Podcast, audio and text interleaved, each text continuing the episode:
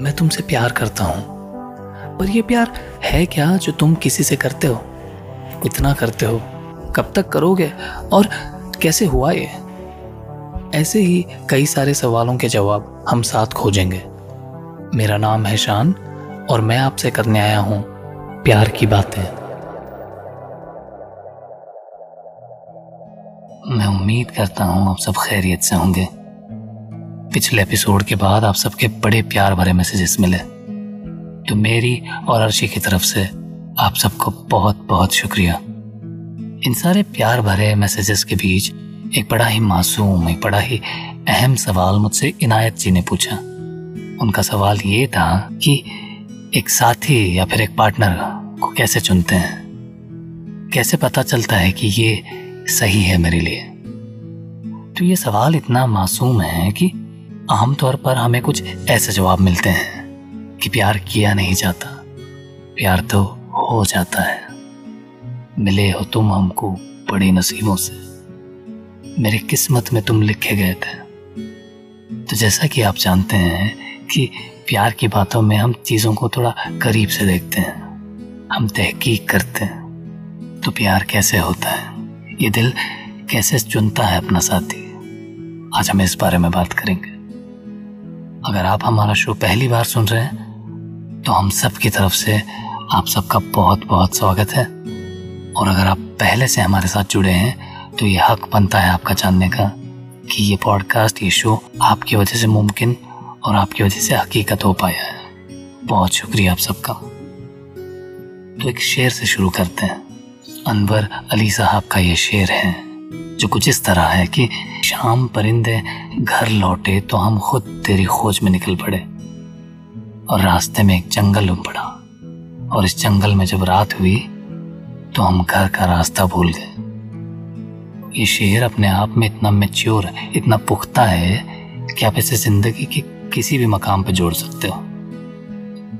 जैसे कि परिंदे अक्सर पैगाम ले जाते हैं। तो ये पैगाम मोहब्बत है, परिंदा दिल ये दुनिया एक जंगल है और इस जंगल में हम खो गए तो अक्सर ऐसे ही होता है ना? आप मोहब्बत ढूँढने निकलते हो और इस दुनिया में, जो कि एक जंगल है, यूँ ही रास्ते में, इंटरनेट पे, किसी के बहकावे में, या फिर ऐसे ही आप भटक जाते हो। फिर जब बाद में आपको लगता है कि नहीं, अब मोहब्बत ढूंढनी है, तब याद ही नहीं रहता कि क्या मोहब्बत है और क्या ढूँढने निकले थे। तो ऐसे ही होता है ना। वक्त के साथ साथ पसंद बदल जाती है। रिश्तों से हमारी उम्मीद बदल जाती है। तो इसी से जुड़ते हुए एंथ्रोपोलॉजी जो कि साइंस का एक हिस्सा है, जिसमें ह्यूमन बिहेवियर यानी इंसानी तौर तरीकों पर रिसर्च किया जाता है। और हेलन फिशर जो कि एक बहुत जानी मानी एंथ्रोपोलॉजिस्ट हैं उनके एक रिसर्च में वो कहती हैं कि प्यार के तीन मुराहे यानी तीन स्टेजेस होते हैं। पहला अट्रैक्शन फिर रोमांस फिर अटैचमेंट तो किसी भी इंसान की ओर अट्रैक्ट होना सबसे पहला कदम है। इसे किताबों में मूवीज़ में व्हाट्सएप फॉरवर्ड्स में और सोशल मीडिया पर लव एट फ़र्स्ट साइट के नाम से बड़ा मशहूर किया गया है। तो क्या होता है लव एट फ़र्स्ट साइड में? हमारा दिल और हमारा दिमाग इसमें क्या खोजता है? इस पर कई सारे रिसर्च है तो आसान तरीका उसका ये है। आप सोचिए, एक इमारत है, यानी एक बिल्डिंग जिसके तीन फ्लोर्स हैं। सबसे पहले फ्लोर पर सेहत और हालत रहते हैं, यानी कि स्टेटस और हेल्थ स्टेटस में आप एक इंसान का पहनावा रहन सहन कॉन्फिडेंस और उसके बातें नोटिस करते हो। और सेहत में आप उस इंसान की हेल्थ और फिजिक देखते हो।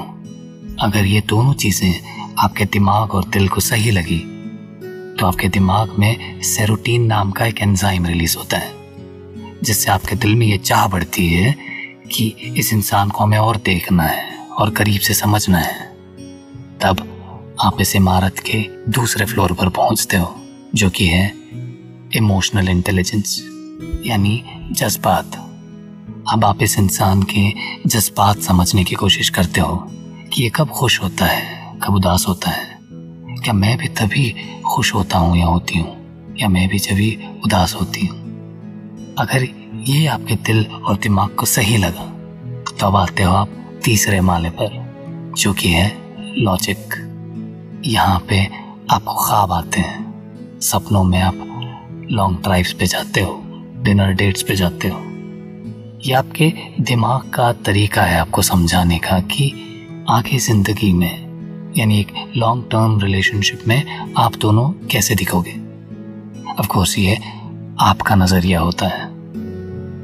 और अगर ये तीनों माले पार हो गए तो छत पे चढ़कर आप एक नज़ारा देखते हो, और वो नज़ारा होता है मोहब्बत का। तो यहीं से निकल के एक और सवाल आता है कि ये कैसे तय होता है कि ये स्टेटस सही है, ये सेहत सही है या ये इमोशनल इंटेलिजेंस सही है? तो इसका जवाब हमें थोड़ा पीछे जाकर मिलेगा। हमें हमारे बचपन को एक बार देखना पड़ेगा।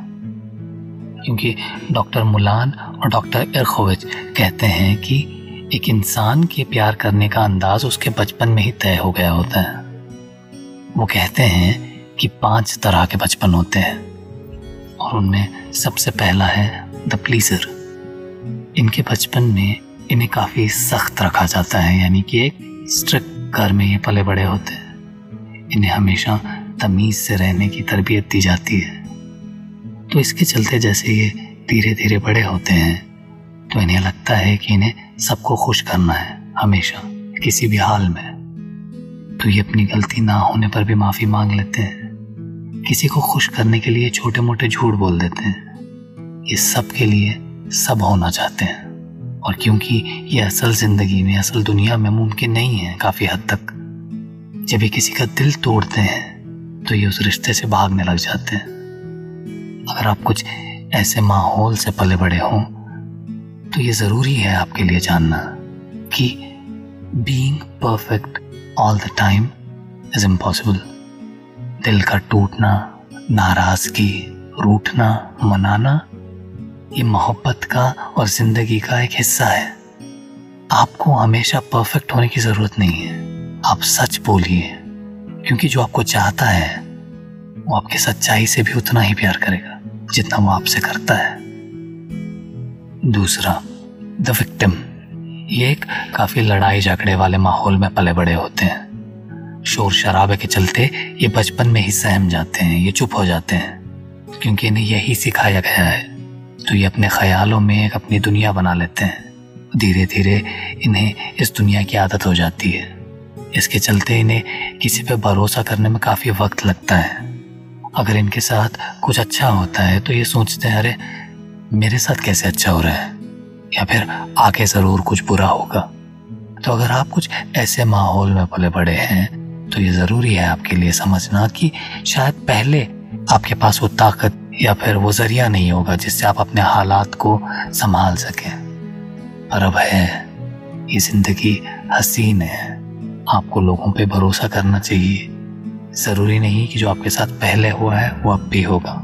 ज़िंदगी को एक और मौका देना ज़रूरी है।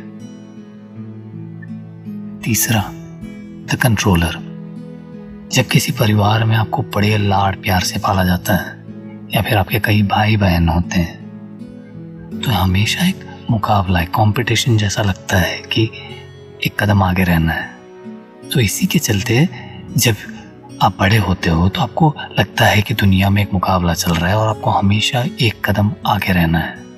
तो मजबूरी नेगेटिविटी डर इन सब का इनके लिए सिर्फ़ एक ही रिएक्शन होता है, वो है गुस्सा। इन्हें लगता है कि अगर आप मैं डर गया हूँ तो मुझे हर चीज़ अपने काबू में कर लेनी चाहिए। तो यही चीज़ें इनके रिलेशनशिप में भी रिफ्लेक्ट होती है। ये ज़्यादा डोमिनेंट हो जाते हैं। अगर आप कुछ ऐसे माहौल में पले बड़े हो तो आपके लिए ज़रूरी है समझना कि ये मुकाबला नहीं है, ये मोहब्बत है। इसमें आपको कभी जानबूझ के हारना भी पड़ेगा, आपको डरना भी पड़ेगा। और ये अच्छा है, क्योंकि इस डर से आपको बाहर निकालने के लिए आपके साथ कोई होगा। आपको दोस्तियाँ बढ़ानी होंगी। हर चीज़ आपके काबू में नहीं, कभी उसे खुला छोड़कर भी देखना पड़ेगा, क्योंकि भरोसा मोहब्बत का एक बहुत बड़ा हिस्सा है।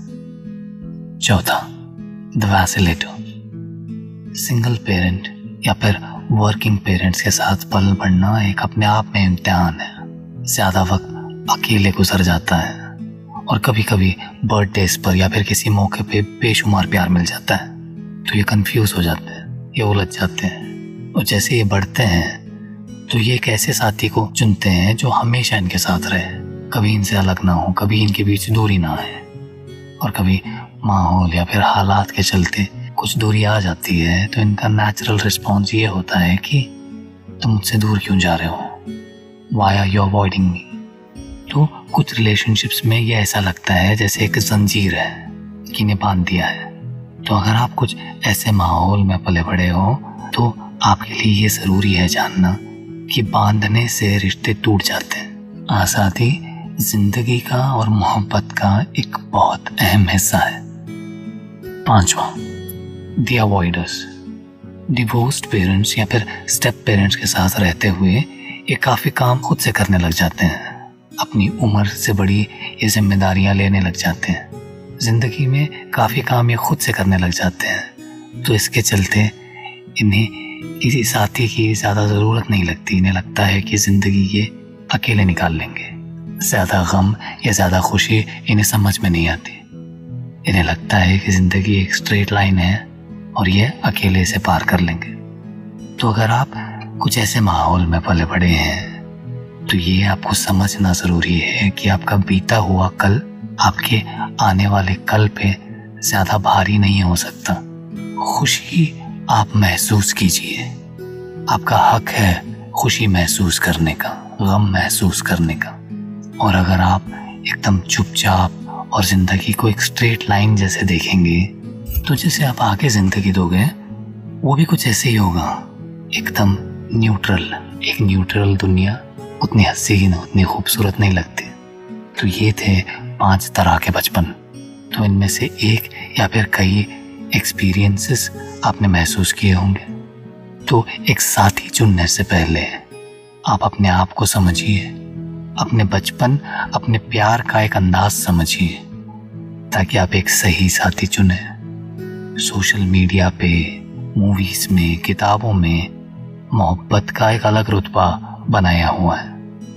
तो अगर आपको लगता है कि एक प्रिंस चार्मिंग आएगा, या फिर सिंडरेला आएगी, शायद वो आएगा।